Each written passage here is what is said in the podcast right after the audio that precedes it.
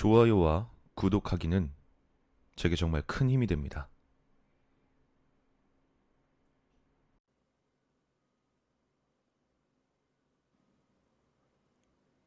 사실 이 이야기를 해도 되는지 확신이 없다. 어쩌면 고해성사처럼 그저 누군가에게 고백을 하고 싶었는지도 모른다.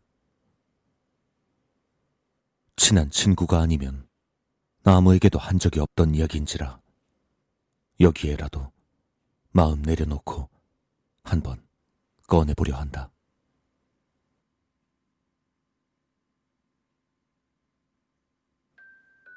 내가 고등학교 2학년 때 일이었다.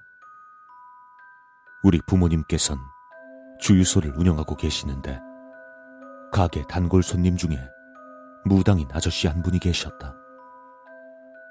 이 아저씨는 화장을 항상 진하게 하셨기 때문인지 뭔가 기묘한 느낌이 들게 하는 그런 분이셨다. 어느 주말 내가 부모님을 도와드리고 있던 도중 이 아저씨께서 나를 가만히 쳐다보시더니 갑자기 나에게 말씀하셨다. 너 이번 달에 어떤 사람이 돈을 주거든 절대로 받지 말거라. 그렇게 말씀하신 아저씨는 그대로 주유소를 나가셨다. 나는 부모님께 한 달에 한 번 용돈을 받는 것 외에 다른 누군가 돈을 줄 일이 없었지만 내심 불안했다. 하지만 그 뒤로 2주 정도 아무 일도 없었고 난 아저씨의 말씀을 잊고 지냈다. 그러던 어느 날 학교가 일찍 끝났고 오후 6시쯤에 귀가하던 도중 중학교 때 알고 지냈던 친구를 만났다. 너무 반가웠던 나머지 난 그 친구와 이야기를 하다 근처 마트에서 일을 하시던 친구의 아버지까지 뵙게 되었고 그 친구의 아버진 나에게 문제집을 사서 열심히 공부하라며 3만 원을 쥐어 주셨다. 무당 아저씨의 말을 잊고 지냈던 난 감사히 그 돈을 받았고 친구와 헤어져 집으로 돌아갔다.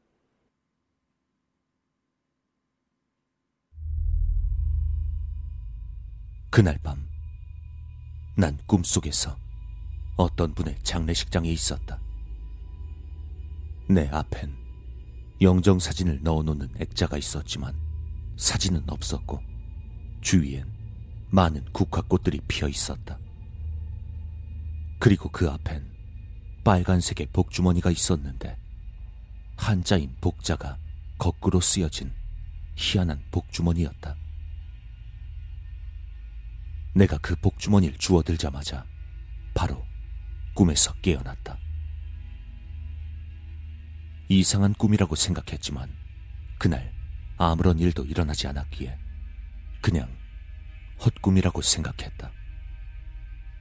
하지만 그 다음 날 엊그제 만났던 중학교 친구의 전화를 받았다.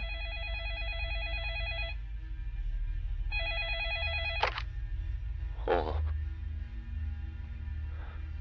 난데 우리 아버지 돌아가셨다. 친구는 자기 아버지께서 돌아가셨다는 소식을 전해주었다. 원래 당뇨병과 합병증을 앓고 계시긴 했지만 그래도 건강하게 일도 열심히 하셨고 생활에 지장도 없었다고 하는데 어젯밤 갑자기 돌아가셨다는 것이었다. 그 말을 듣자마자 난 심장이 내려앉는 것만 같았다. 장례식 꿈이 생각남과 동시에 잊고 지냈던 무당 아저씨의 말씀이 떠올랐다. 너 이번 달에 어떤 사람이 돈을 주거든 절대로 받지 말거라. 난 친구를 위로하고 전화를 끊었지만 친구 아버지께서 돌아가신 게 내 잘못인 것만 같아서 죄책감이 밀려왔다. 그 일이 있은 후 한동안 난 죄인처럼 지내다가 주유소에서 우연히 무당 아저씨를 다시 만나게 되었다. 사무실에서 커피를 드시고 계시던 아저씨께선 웃으며 나에게 인사를 하시다가 갑자기 얼굴을 굳히시고 나에게 돈을 받은 거냐고 물으셨다. 난 어쩔 줄 몰라 하며 고개를 끄덕였다. 그러자 아저씨께선 혀를 차며 고개를 저으셨다. 내가 문상을 가도 될지 조심스레 물어보니 아저씨께선 네가 거길 왜 가냐며 불같이 화를 내셨다. 결국 난 그 꿈을 아직까지 친구에게 말하지 않았고 그 친구 역시 이 사실을 전혀 모르고 있다. 내가 나쁜 새끼고 어떻게 보면 살인자 새끼라고 생각될지도 모르겠다.